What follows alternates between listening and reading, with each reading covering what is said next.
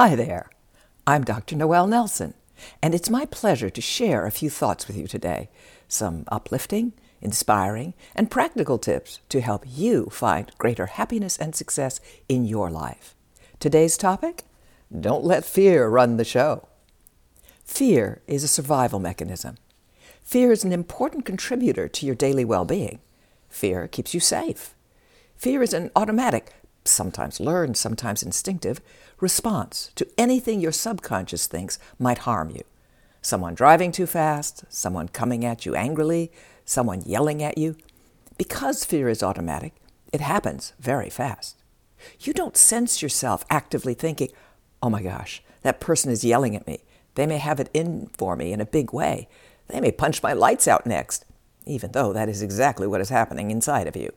The thought happens so fast, you just know, I'm scared. Now, this is great when you're faced with imminent physical threat. After all, who wants to sit around and think about it for five minutes when a speeding car is about to ram you into Never Never Land? Fear, in that type of situation, is truly your friend. The problem is, fear doesn't necessarily do a good job of discriminating what genuinely is a threat to your well being and what is simply mm, something unfamiliar. Fear, in its overriding desire to keep you safe, defines anything which is unfamiliar as threatening. And that is what keeps many of us from achieving the happiness and success we long for fear of the unfamiliar. For example, you hate your job. You thought you signed on for a creative, challenging career, and instead find that all you do is shuffle papers and rehash the higher ups' ideas. You're bored, angry, and frustrated. And this has been going on for, gosh, too long now. Your friends, family, and loved ones are all sick to death of hearing you complain about your job. Why don't you quit? They exclaim.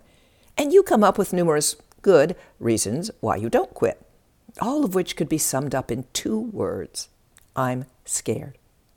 Scared of not really knowing what you want, scared of knowing what you want and it being unobtainable, scared of the state of the economy, hello, pandemic, scared of trading in a sure thing for an unsure thing, and the list goes on.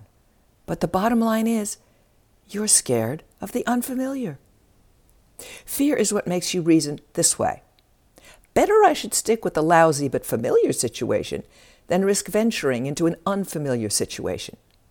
Fear doesn't stop and think, gee, maybe this unfamiliar situation could be a good situation. That's not in fear's repertoire. Fear doesn't think things through. Fear simply responds in a very predictable, safety oriented way. Thinking is your job. And that is the good news. You see, thinking is something we all can do. Well, okay, some better than others, no doubt, but everybody, barring disastrous brain damage, can think. Thinking through your fear is what will let fear serve you as a valuable warning device without standing in the way of your success. Think for yourself. Don't let fear do your thinking for you. When you get scared and there's no immediate physical threat, ask yourself, what am I scared of here? And think your way through your fears.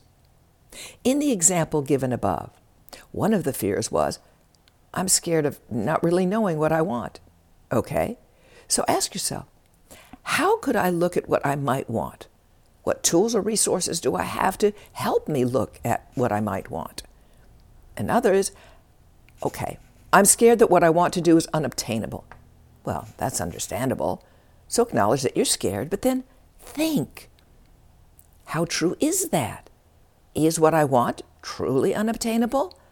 How close can I get to what I want? Would that make me happy? What have other people done in similar circumstances? Who could I ask about this?